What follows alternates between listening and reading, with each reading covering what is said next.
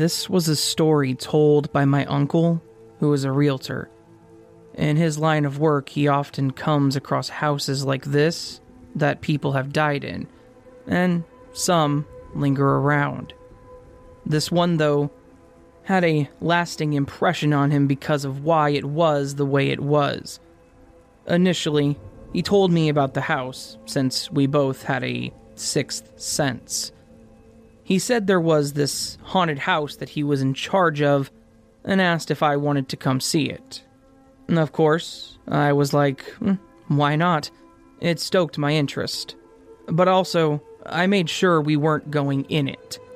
I'm very superstitious and have been attacked before, so I take care not to intrude with the other side, even though I do get interested. I don't want to cross lines, and I didn't want anything to attach to me. When he showed me the house, and I saw it, I understood why the grandma felt the way she did. If you have a sixth sense, you'll understand when you see certain locations or places with bad history. You feel an off feeling, a darkness, even in light, anger, sadness, even, negativity, and just an overall sense of dread. This was what I felt from staring at the house, and then after that, he sent me this. The other day, I was scheduled to show two beautiful Elk Grove homes. One of them looked very familiar. I wasn't sure if it was the exact home I was thinking of. Unfortunately, on this day, my left ankle had been giving me a lot of trouble. You could say that I was more concentrated on the sharp pain that runs up my spine with each painstaking step than paying attention to the homes. Although I was suffering from this pain, I just pressed on with the job, showing these two homes. The first home was a home I told you that it looked very familiar, but I wasn't sure if it was the right house. As it turned out, it was the home I thought about. It was one of my friends' homes who have let it go to foreclosure a few months earlier. Because of my ankle pain, I didn't venture far into this giant beast. I only stayed in the living room with the client's grandma. We just stood there staring at each other while the rest of the client's family explored the entire house. The home shows very well, but there were lots of visible repairs needed in order to make it livable. There were loose and hanging wires throughout the house, and floors that looked like they were damaged from floods. Although the walls looked new, the home had a dark, creepy, and depressing feeling to it. It was not your normal giant, whereas you walked in and just had this exhilarant vibe of happiness and warmth. The grandma turned and looked at me. With an expressionless and stern face, she said, This home needs a lot of repairs. That was all she said. My client's family couldn't agree more. It wasn't until the next home that the grandma finally opened up to me. The grandma slowly said in a low tone, I like this home more than the first one. That first home gives me the creeps. I couldn't agree more. But to lay this creepy feeling to rest, I tried to justify the reason to the grandma why it felt creepy. I told her it must have just been because that first home was bigger than the second one. Although I did get a creepy feeling about the first house, I probably chose to ignore that feeling.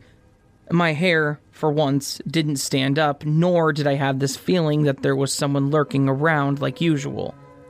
This time, it was more of when can I get home to rest my foot? Maybe this was the reason why my sixth sense didn't kick in full force. I was more worried about the sharp shooting pain from my ankle than paying attention to my surroundings. However, just letting you know, I didn't lose my sixth sense. Not just yet. Like I said, I did get this creepy, dark, depressing feeling about the house, but my mind was elsewhere. Later on, in the evening, I texted my friend and told her that I showed her old home to my clients. She asked me how the showing went. I told her the grandma said the house was creepy. The next text scared the wits out of me. She said, Yes, The home is creepy. My late husband passed away inside the house. I knew her husband was sick, but I didn't think he died inside the home. She had never mentioned it to me. She called me and then told me the whole scary story. She said that after he died, she continued to hear him call her name around one in the morning, telling her he was hungry. She thought it was her imagination at first. Maybe once or twice hearing her late husband call her name may be coincidental, but calling her name every night around 1 a.m. started to give her the creeps. Before her late husband passed away, he was bedridden. He couldn't walk, but could only crawl. After he passed away, she sometimes would see a glimpse of him crawling around the house. Late at night, when she was in her room, she could feel and hear him crawling throughout the house, up the stairwells, and into the hallway. Since there was a huge gap at the bottom of the bedroom door, she could feel him lay his head down to the floor and peek at her. Now, those of you who have had such experiences know the person being haunted will experience a telepathic connection with the spirits. This person will see exactly what the spirit is looking at. While she was in her room, in the back of her head, she could feel someone staring at her from underneath the door. Every move she made, she could see herself from a third person's view. She couldn't shake this feeling off. She got so freaked out that she placed towels under every door every night. She told me she didn't want to tell her son because it could really creep him out. And this was the real reason why she decided to let her home go into foreclosure. Paying for the home wasn't a problem, she could afford it, but she couldn't stand that house any longer. She said she's never been so scared in her life. One of the cons of buying a foreclosed property is that the bank is exempt from disclosing deaths on the property. This is left up to the buyer to do their own due diligence about finding the history of the home. Although foreclosed houses may be sold for under market value, sometimes it's better buying a home from a seller. Sellers are required to disclose deaths on the property within three years. However, it is unfortunate. Unexplained phenomena or hauntings are not part of the disclosure package. This is where you may have to rely on your sixth sense. So, buyers, beware.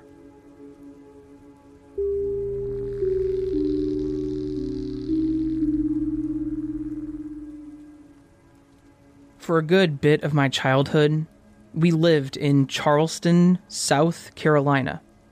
Our neighbor and house were not too old. The house was built in the mid 90s.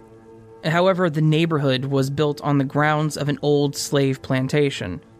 This, I believe, is what led to experiences by my sisters and I. I don't have one cohesive story, but more a list of things that we saw or heard or felt. I'll start with one story and maybe post more later. This is my first Reddit post, so really I'm testing the waters. Our dad was in the military, so he'd be gone on trips all the time. When he would get home, usually at night, we could hear him come up the steps, and he'd open our doors. He would check on us and then leave. One night, I heard what sounded like his boots on the hardwood flooring, but my door didn't open. I didn't think much of it, but the next morning I asked my mom when dad got home, and she assured me he wouldn't be home for three more days. So, I figured I was hearing things. The weird thing is, my two older sisters said they heard it too. This went on for a few nights randomly over a long period of time, but rarely whenever dad was actually home. There was one night that I remember vividly. I heard the sound clear as day boots walking up the steps and on the hardwood floor.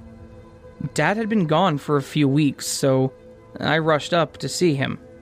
I opened my door, and there was nobody there. One of my sister's rooms was beside mine, She heard me and the footsteps and opened her door, thinking that Dad was home too. But she just found me standing there, confused. Our oldest sister, who was at the end of the hall, then came out because she woke up to the footsteps and then heard us whispering. We were now convinced we had a ghost in the house. Our mom, whose bedroom was downstairs, woke up and yelled at us from the foyer because she thought we were stomping around upstairs. We told her what happened, and she said it was just the floor popping then. Something not uncommon for hardwood flooring. We all went back to bed, but here's the kicker. Once we all closed our doors, the footsteps went back down the hall and down the steps. Again, it was clear as day. I didn't sleep anymore that night. We never saw anything, but we always heard these phantom steps up the stairs, down the hall, and then back. From all three of us at night to individuals when we were home alone.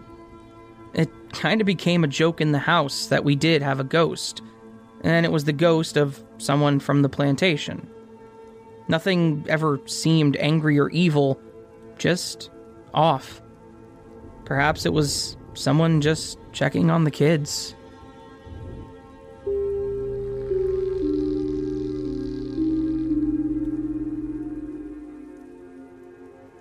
About 20 years ago, my mom had a tumor removal operation. I think it was called acoustic neuroma tumor surgery removal. It was about the size of an egg. It was affecting both her hearing and her balance. It was growing behind her right ear. The tumor roots were spreading and wrapping itself around her nerves, so the surgery was necessary and critical. The incision started from the front of her right ear, and it went above and around all the way behind her ear, down past her collarbone. The doctor wanted to make sure all the tumor roots and tissues were scraped off. Thank God, it was a benign tumor. She was released from the hospital after two nights. I was to sleep with her on the king sized bed that first night that she was home, in case she had a fever or needed something post operation. On that very first night, as I was sleeping and sharing the bed with her, I had a nightmare and could not wake up from it. I can still recall the nightmare vividly, even though so many years have passed since.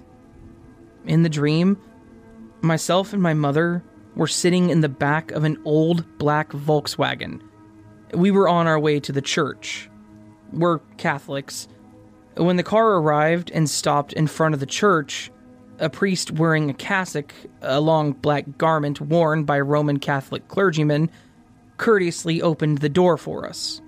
As he extended his hand to help my mother out of the car, his eyes suddenly turned glaring red like the devil's eyes.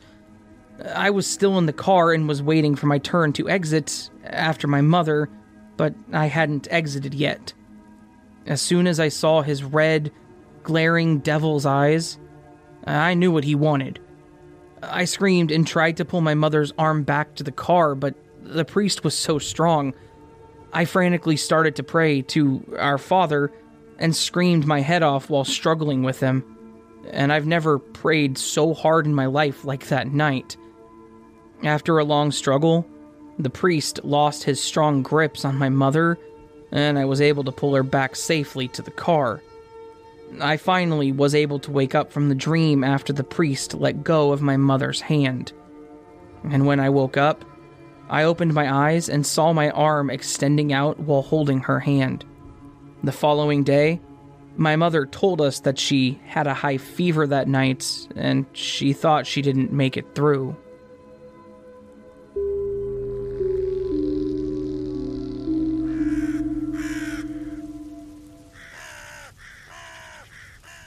Hey there, friends. I hope you enjoyed this collection, this short collection of paranormal stories.